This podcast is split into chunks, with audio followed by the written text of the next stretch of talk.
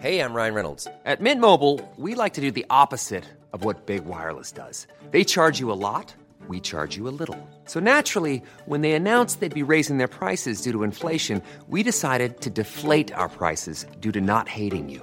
That's right. We're cutting the price of Mint Unlimited from $30 a month to just $15 a month. Give it a try at mintmobile.com slash switch. $45 upfront for three months plus taxes and fees. Promo rate for new customers for limited time. Unlimited more than 40 gigabytes per month. Slows. Full terms at mintmobile.com. Aba eh, murder victim pala yung may-ari ng puntod na to, no? May kandila ka ba riyan? Multuhin ka sana ni Leonora. Sementeryo.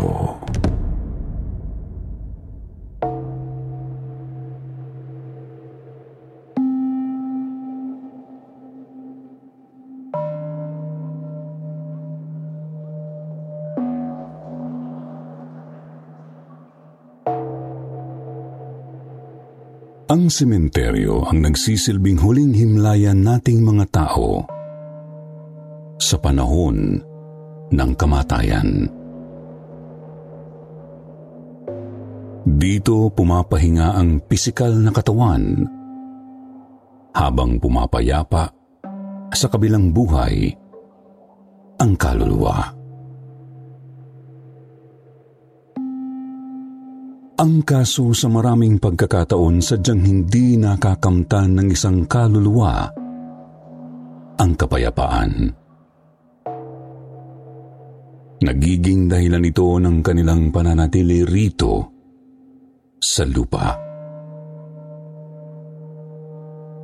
At minsan, doon sila mismo gumagala sa lugar kung saan nakahimlay ang kanilang katawan. Sa episode natin ngayon, pakinggan natin ang kwento ng dalawang senders na nakaranas ng kababalaghan mismo sa sementeryo. Anong mga multo kaya ang kanilang nakasalubong? At bakit kaya hindi natahimik ang mga ito. Yan ang ating alamin. Dito lamang sa kwentong Takip Silim. Leonora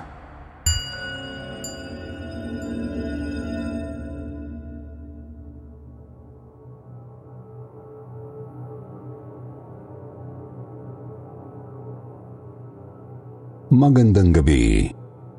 Kwentong takipsilim. Magandang gabi po, Sir Jupiter, at magandang gabi rin sa lahat ng mga kapwa namin tagapaginig sa inyong channel. Ako nga po pala si Grace, 19 years old, from Valenzuela City. May gusto lang po sana akong i-share na kwento sa inyo tungkol daw po sa experience ng father ko noong binata pa siya. Panahong 1980s po noon at may curfew sa gabi. At isa raw po ito sa pinakahindi niya malilimutang karanasan sa kanyang buhay. Pero bago ko po umpisahan ng kwento ko, gusto ko lang pong ipaalam sa inyo na binago ko ang pangalan ng mga taong involved dito para na rin po sa aming privacy. Nangyari po ito kay tatay noon sa isang sementeryo dito sa Valenzuela City sa Karuhatan Public Cemetery. Isang sementeryong itinuturing na po ngayong one of the most haunted places dito sa Pilipinas.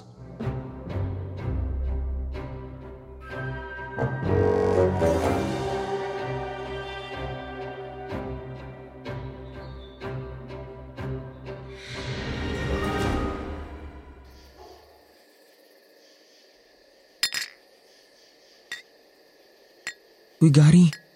Sigurado ka ba sa gagawin natin? Nakakabahan ako sa kalokohan mo na to eh. Napakaduwag mo naman, paring Bert. Siyempre, napagod tayo ng paglilinis ng puntod kaya magsaya muna tayo ng konti. Malaki-laki naman ang kinita natin dun kay Aling Constancia eh. Buti at galante naman pala magbayad kahit napakasungit ng matandang yun, no?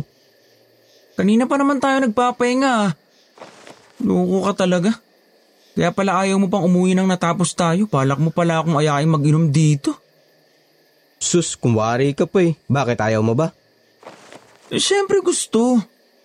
Ang inaalala ko lang naman kasi baka abutan tayo ng curfew. Mamaya niyan, mahuli pa tayo eh. Hindi yan. Safe tayo rito. Wala namang masyadong nagro-ronda rito sa sementeryo. Ano, payag ka na? Eh, Wala naman ako magagawa eh. Nandito na rin naman na tayo. Eh, ang tanong, saan ba tayo pupwesto? Doon oh. Doon tayo sa tapat. Doon sa may ibabaw ng malapad na nicho. Mukha namang walang dumadalaw doon. Napakarumi na nga oh, tapos nilulumot pa. Huwag tayo dito sa nilinisan natin. Baka ipaulit pa sa atin ni Aling Constancia ang paglilinis dito sa puntod ng asawa niya eh. Uy, pasintabi muna tayo. Baka mamaya magalit sa atin yung nakalibing dyan eh. Alam mo ikaw pre, kakabasa mo ng horror comics yan eh. Ang dami mong ebas. O hindi no. Nag-iingat lang ako. Hindi mo ba alam? Marami nagsasabing may mga nagmumulto raw dito sa sementeryong to. Sus, naniniwala ka naman. Alam mo pre, naniniwala talaga ako dun sa kasabihang to see is to believe. Kaya tama na yan, tara na rito, pumwesto ka na ng makarami tayo ng tagay. Sige na nga. Tara na.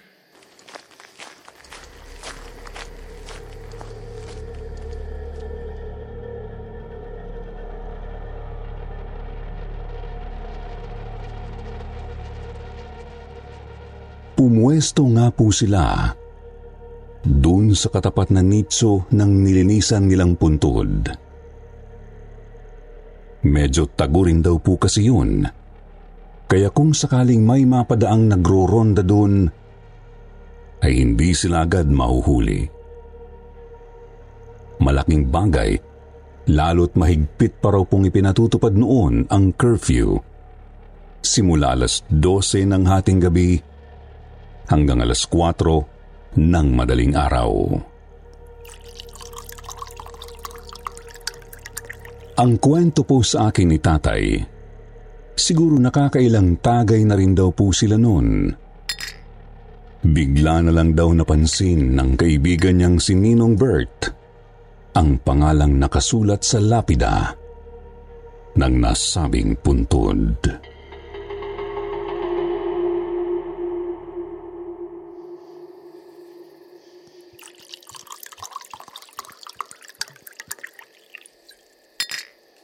O paring Bert, ba't para kaya tang matatay dyan bigla? O, tagay mo na. Huwag mong sabihin, nakakita ka ng multo. Ah, ah, pa, pa, pa- para kasing nakikilala ko tong pangalan nakasulat dito sa lapid eh. Saan ko nga ba narinig to? Ah! Ito yata yung puntod ng babaeng baliw na ginahasa ng mga manginginom. Tapos pinatay nila. Pinaghampas daw ng bote sa ulo at mukha. Oo, tama. Si Leonora. Kunento sa akin to ni tatay. We, aba eh, murder victim pala yung may-ari ng puntod na to, no? Parang medyo nakakakilabot kung iisipin, ha? Nakakakilabot tapos natatawa ka pa dyan. Hmm? Saka pulutin mo naman yung balatang nilagang mani. Inakaharat mo pa dito eh. Ito naman yung sako oh. Dito mo itapon. Eh, hindi naman ako katulad mong masyadong matatakotin. Parang yun lang eh. Saka hindi naman magre-reklamo yan kung magkakalat tayo rito. Patay na yan, ano pang magagawa niyan sa atin? Ito talaga. Oh, anong tinitingnan mo dyan? Wala naman kung sino dyan ah. Makapanakot ka naman. Wagas. Alam mo pre, pahala ka na nga. Uwi na ako. Multuhin ka sana ni Leonora. Sus, ikaw ang mag-ingat. Baka ikaw ang sundan ni Leonora.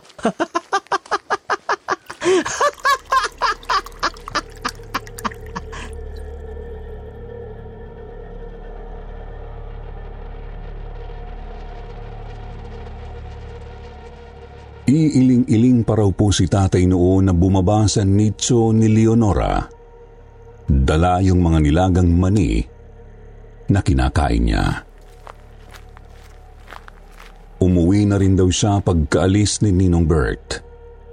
Dahil wala na rin naman siyang kasamang mag-inom dun sa may sementeryo. Hindi na rin daw po niya niligpit yung mga kalat nilang magkaibigan doon. Medyo may tama na nga po kasi siya at nakakaramdam na rin ng hilo.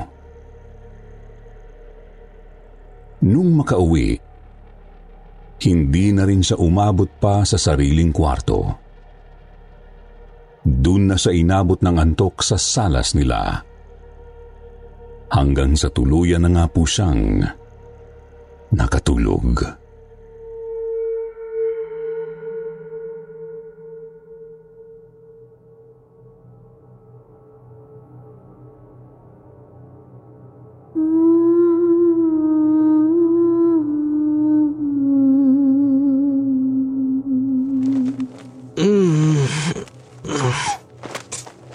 ba yung maingay na yun? Natutulog yung tao eh. Ay, sino ba kasi yun? O- o- walang tao sa labas ah. Nanay! Ate! Sino ba yung kumakanta?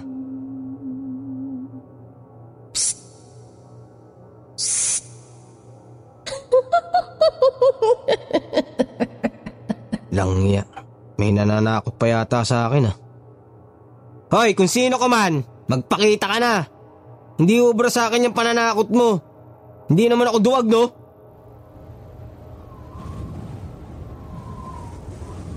Ba't bigla yatang lumamig dito sa salas? Hindi naman nakabukas yung bintana.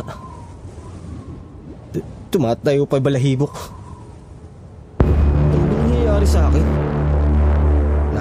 Na yata ako sa kaduwagan ni Bert. Makalipat na nga lang sa kwarto.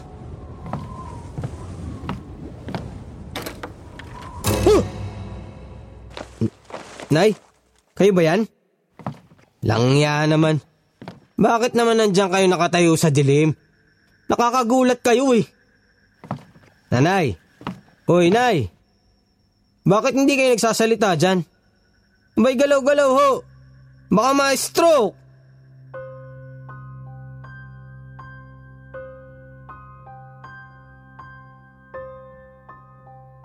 Takang-taka raw po si tatay ng mga sandaling yun kasi hindi pa rin gumagalaw si Lola sa pwesto nito. Nakatayo lang talaga ito sa dilim. Tapos medyo natatabunan pa ng buhok yung mukha. Ang naisip nga raw po ni tatay nung una ay baka sinusubukan lang siyang takutin ni Lola noon. Mag-uundas na po kasi at uso naman sa lugar nila ang takutan. Pero nang makailang minuto ng ganun ang pwesto nito, dun na medyo na alarma si tatay.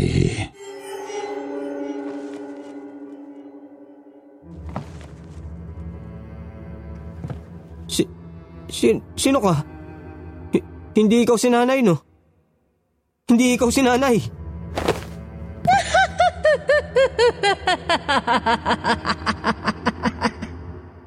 Mamamatay kang dasinggero ka. Papatayin kita! Papatayin kita! Ha? Uh, si, si- sino kong babae ka? Pa, pa, pa, pa, paano ka nakapasok dito sa bahay namin? Mamamatay ka. Papatayin ko kayo. Mga walang hiya kayo.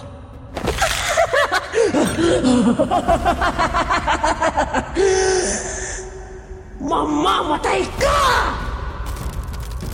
Ah, ah, anong ginagawa mo? Huwag ka lalapit! Diyan ka lang! Binabalaan kita! Huwag ka lalapit, kundi sasaktan kita! Talagang nagtayuan daw po noon ang mga balahibo ni tatay sa katawan habang nakikita niyang humahakbang papalapit yung babaeng kanina lang ay nakatayo sa dilim. Atras daw noon ng atras si tatay at talagang unti-unti na siyang nilulukob noon ng takot. Pero ang mas nagpangatog daw talaga nun sa tuhod niya ay nang sa wakas po ay huminto yung babae sa tapat ng bintana. Doon ay tumatagos ang liwanag ng buwan. Kitang-kita raw po kasi ni tatay ang wasak nitong mukha na animoy pinaghahampas ng kung ano. Puno rin ng dugo maging ang bandang likod ng ulo nito. Kita rin daw ni tatay ang masamang titig ng babae sa kanya, yung tipo ng tingin na parang isinusumpa ka na, yung tingin na punong-puno ng galit. Doon na raw nanigas sa kinatatayuan niya si tatay. Bigla raw siyang naistatwa at halos maihina sa shorts niya nang biglang iniangat ng babae ang dalawang braso at sa isang iglap ay nakarating na ito sa mismong harapan ni tatay. Ilang pulgada na lang daw ang layo ng mga mukha nila nang maramdaman ni tatay na may malalamig na kamay na humawak sa leeg niya na maya-maya pa ay unti-unting humigpit ang pagkakahawak ng babae sa leeg ni tatay. Sinasakal siya. Mamamatay ka! Bitiwan mo ko! Mamamatay ka! Papatayin kita! Papatayin kita! Bitiwan mo ako! Sino ka ba? May atraso ba ako sa'yo? Oh, sino ka?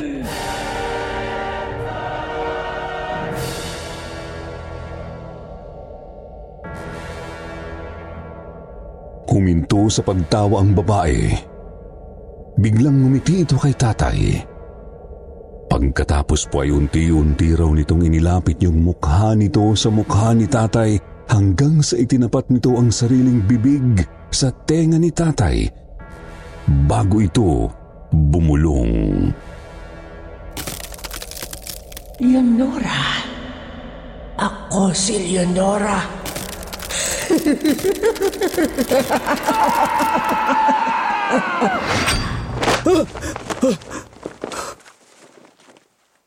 Panaginip? Panaginip lang pala.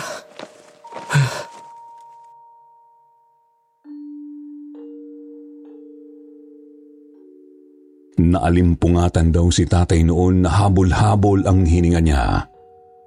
Tagaktak din daw ang sobrang pawis sa katawan kahit na bago pa lang namang sumisikat noon ang araw. Akala niya talaga. Binabangungot lang siya kaya tumayo raw po noon si tatay mula sa pagkakahiga sa sofa. Pupunta sana sa kusina at iinom ng tubig. Pero nanlaki ang kanyang mga mata nang mapalingon sa malaking salamin nilang nakasabit sa pader papuntang kusina. Agad niyang nakita yung mga bakat at pasa sa leeg niya na nangingitim na. Hugis mga dali Ready to pop the question? The jewelers at BlueNile.com have got sparkle down to a science with beautiful lab grown diamonds worthy of your most brilliant moments. Their lab grown diamonds are independently graded and guaranteed identical to natural diamonds, and they're ready to ship to your door. Go to BlueNile.com and use promo code LISTEN to get $50 off your purchase of $500 or more. That's code LISTEN at BlueNile.com for $50 off. BlueNile.com code LISTEN. Millions of people have lost weight with personalized plans from Noom, like Evan, who can't stand salads and still lost 50 pounds. Salads, generally, for most people, are the easy button, right? For me, that wasn't an option. I never really was a salad guy. That's just not who I am. But Noom worked for me. Get your personalized plan today at Noom.com. Real Noom user compensated to provide their story. In four weeks, the typical Noom user can expect to lose one to two pounds per week. Individual results may vary. Iri. Bakas ng pagkakasakal sa kanya ng babaeng baliw. Dahil daw po doon, Sir Jupiter, dali-daling bumalik si tatay sa sementeryo kung saan sila nag-inuman ni Ninong Bert.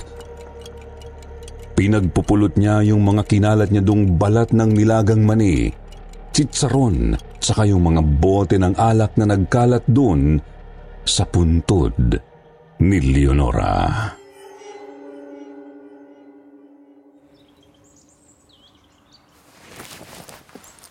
Pasensya ka na, Leonora. Hindi ko na uulitin. Pakiusap ko lang sa'yo, huwag ka nang magpapakita ulit sa akin. Huy! Ay, multo! Multo.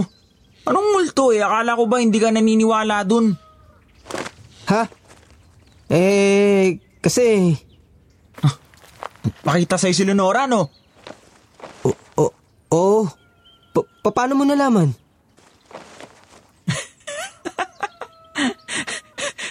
Ang totoo kasi, nakita ko siya nakatitig sa'yo ng masama kagabi. Kaya nga iniwan kita eh. N- nakakita ka ng multo? Walang iya ka. Bakit hindi mo sinabi sa akin kaagad? O bakit maniniwala ka ba? Ha? Eh di ba nga sabi mo sa akin kagabi, to see is to believe. Eh kaya nga inayaan kitang ikaw na mismo makakita. O ano, naniniwala ka na ba? Ko sa'yo. Tabi nga.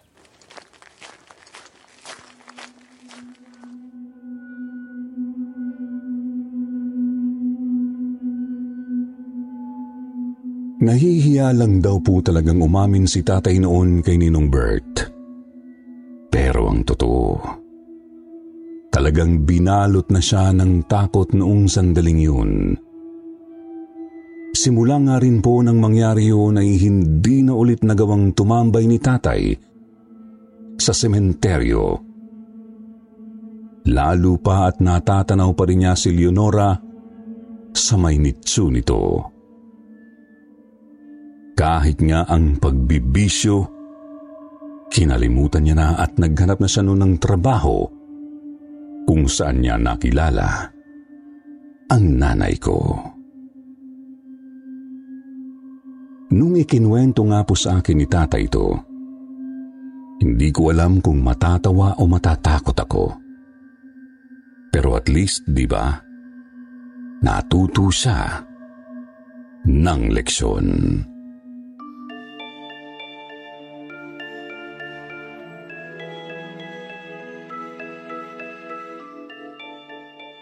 Kísame.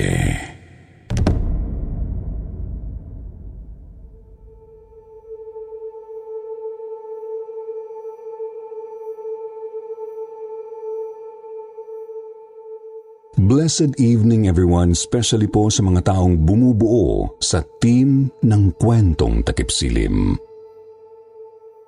Kasama na po kayo, Sir Jupiter. Tawagin niyo na lang po ako sa pangalang Arlo. 33 years old. Writing from Caloocan City.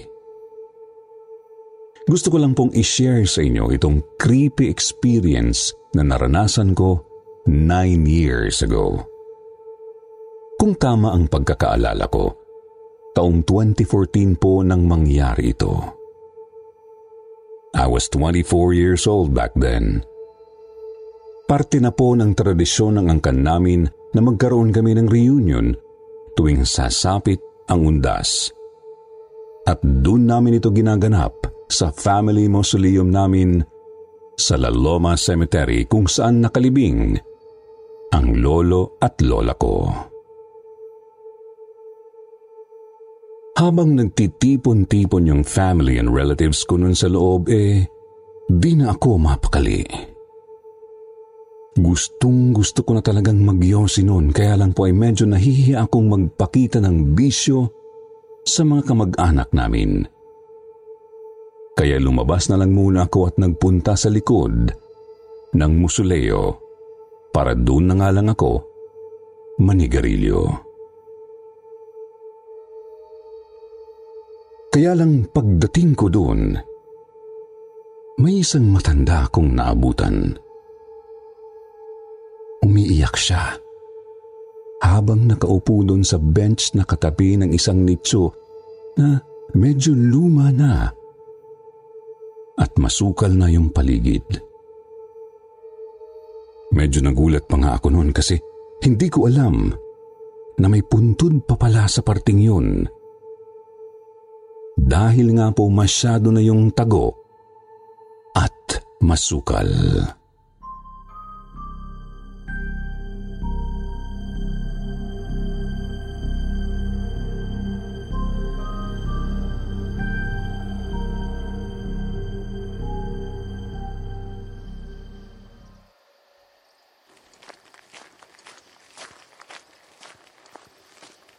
Lola, ayos lang po kayo?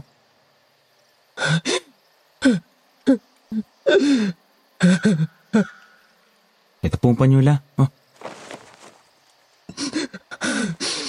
Hindi yan ang kailangan ko. ah, ganun ba? Ay, ano po bang kailangan nyo? Baka makatulong ako. May kandila ka ba riyan? Yun lang ho bala. Naku marami ho kami dun sa loob. Mamaya ho pagkatapos ko magyosi, kukuha ko kayo. Talaga? Pangako yan ha? Maraming salamat sa iyo, iho. Oo naman ho. Wala ho yun, Lola. Ano nga hong pangalan nyo? Carmencita. Yun ang pangalan ko, iho. Ayun. Sige ho, Lola Carmencita. Mamaya ay pagtitirik natin ng kandila yung kamag-anak nyo. Teka, sino bang nasa puntod? Asawa nyo? Ah, teka lang ho, Lola. ah. Yung girlfriend ko kasi tumatawag. Hello, babe. Ah, Arlo, pwede ka bang pumunta ngayon dito sa ospital? O ospital? O bakit? Ano nangyari? Nawalan kasi ako ng malay, babe.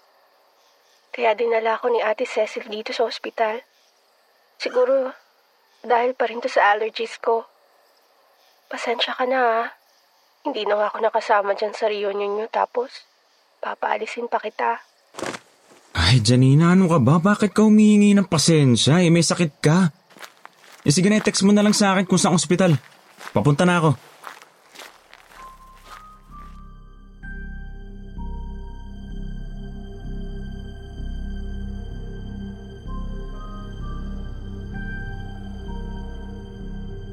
Nag-alala talaga ako noon sa girlfriend ko, Sir Jupiter, dahil yun na po yata ang pangalawang beses na nawalan siya ng malay sa week na yun.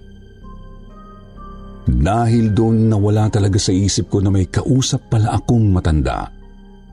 At basta na lang akong tumakbo papunta doon sa sasakyan ko. Kahit nga kinamami noon, hindi na rin ako nakapagpaalam kaya tinext ko na lang sila nang makarating na ako sa ospital. That day I found out na magiging tatay na ako. Buntis pala si Janina noon kaya parang nanghihina, nahihilo at nagsusuka siya for the past few days. Hindi po namin inexpect ang balitang yon pero masaya kami. Lalo na ako na magkaka-baby na kami. Kaya talagang na-occupy na ng news na yun ang isip ko ni hindi ko na nagawang bumalik sa sementeryo dahil maghapon na lang po akong nagstay noon sa tabi ni Janina. I completely forgot about Lola Carmencita. Pero hindi ho yun nagtagal.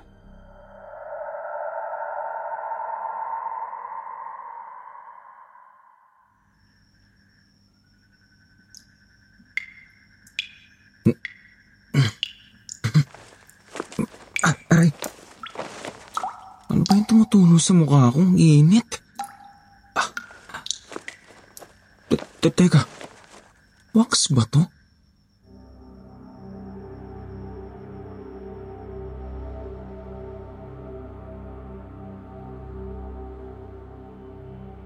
November 2, 2014 All Souls Day Kauuwi ko lang noon galing sa paghahatid kay Janina from hospital pauwi sa bahay nila nang makaidlip agad ako pagkahigang pagkahiga ko pa lang sa kama.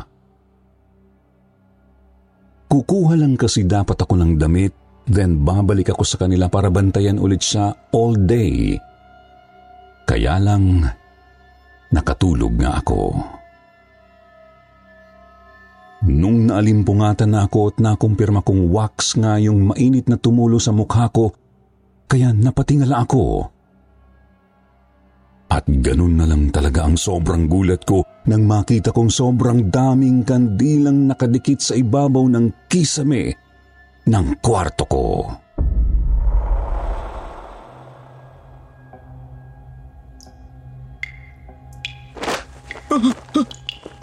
Ah, ano to? Sino naglagay ng mga to sa kisame? Si, sino yan? Ma- ma- may tao ba dyan?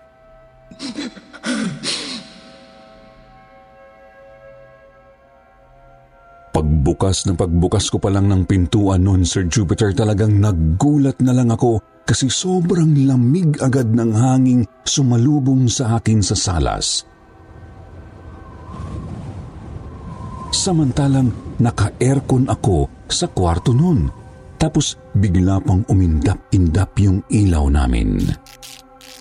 Talagang kinilabutan ako lalong-lalo na nang makita kong parang may usok na gumagala-gala doon sa harap ko. Doon pa lang, Sir Jupiter, alam kong minumulto ako. Ang hindi ko lang sure ay kung bakit at sino ang nagmumulto sa akin.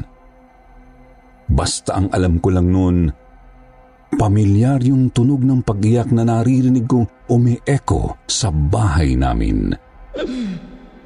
Hanggang sa maya-maya, bumaba na rin si mama at papa, pati yung dalawang kapatid ko mula sa taas.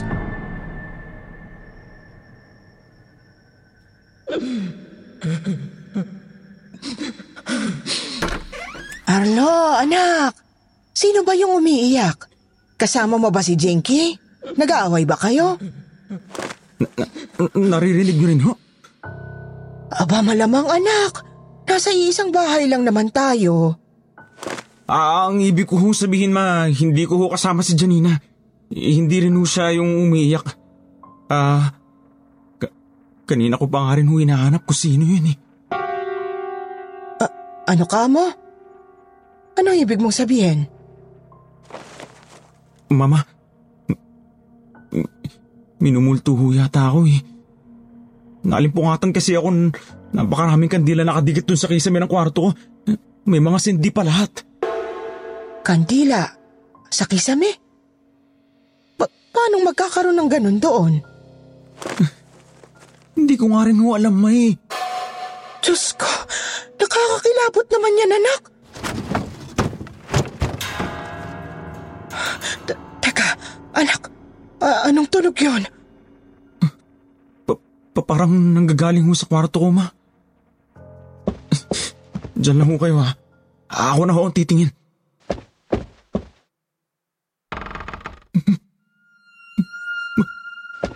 May matanda. May, may, may matanda nakabigti sa kwarto ko.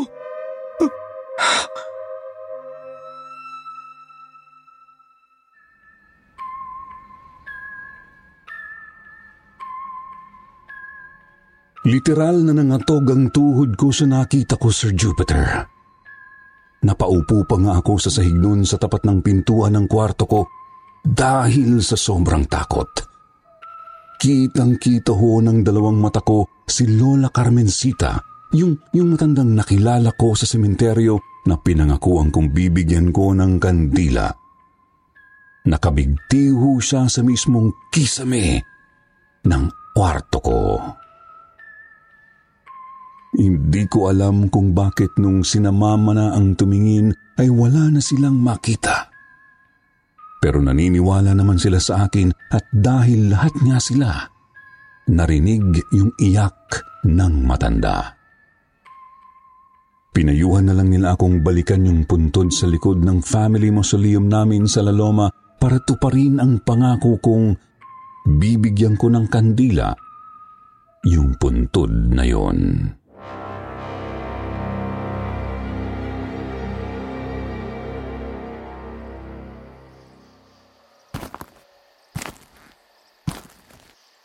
Carmencita del Rosario. Palang totoo yung pangalan, Lola.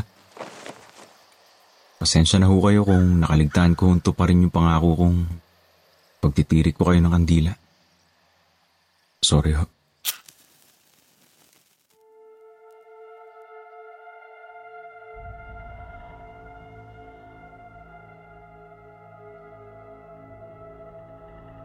Medyo kinilabutan pa rin ako, Sir Jupiter, nang mabasa kong Carmencita nga ang pangalang nakasulat dun sa lapida ng puntod. Kung saan ko nakitang nakaupo si Lola Carmencita nung undas. Although medyo inexpect ko na yon, hindi ko pa rin naiwasang matakot sa isiping nakausap ko ang multo ng isang matanda.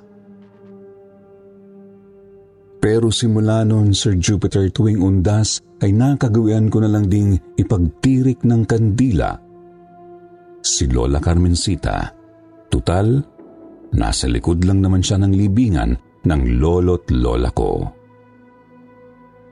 Pero kung minsan ay hindi ko pa rin maiwasang hindi mag-alala na baka magpakita ulit siya sa akin. Kaya hindi na talaga ako tumatagal sa simenteryo simula nang maranasan ko to. Hanggang ngayon wala pa rin talaga akong gaanong alam tungkol sa kanya. Dahil hindi ko na rin naman po pinagkakaabalahang magtanong-tanong pa. Basta palagi ko na lang din siyang inaalaya ng dasal dahil sa tingin ko ay yun ang mas kailangan niya. Hiling ko lang kung nasaan man siya ngayon. Sana po ay mapayapa na siya at masaya.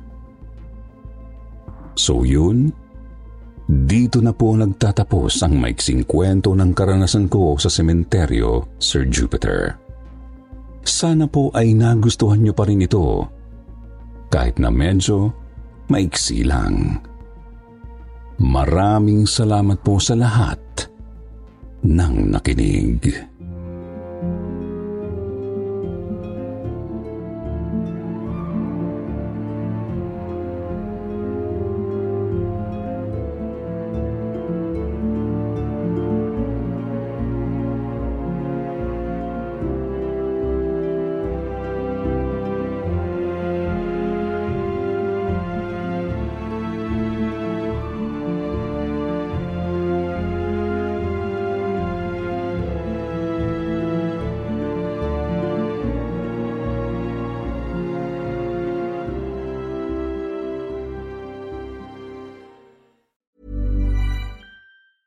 Planning for your next trip?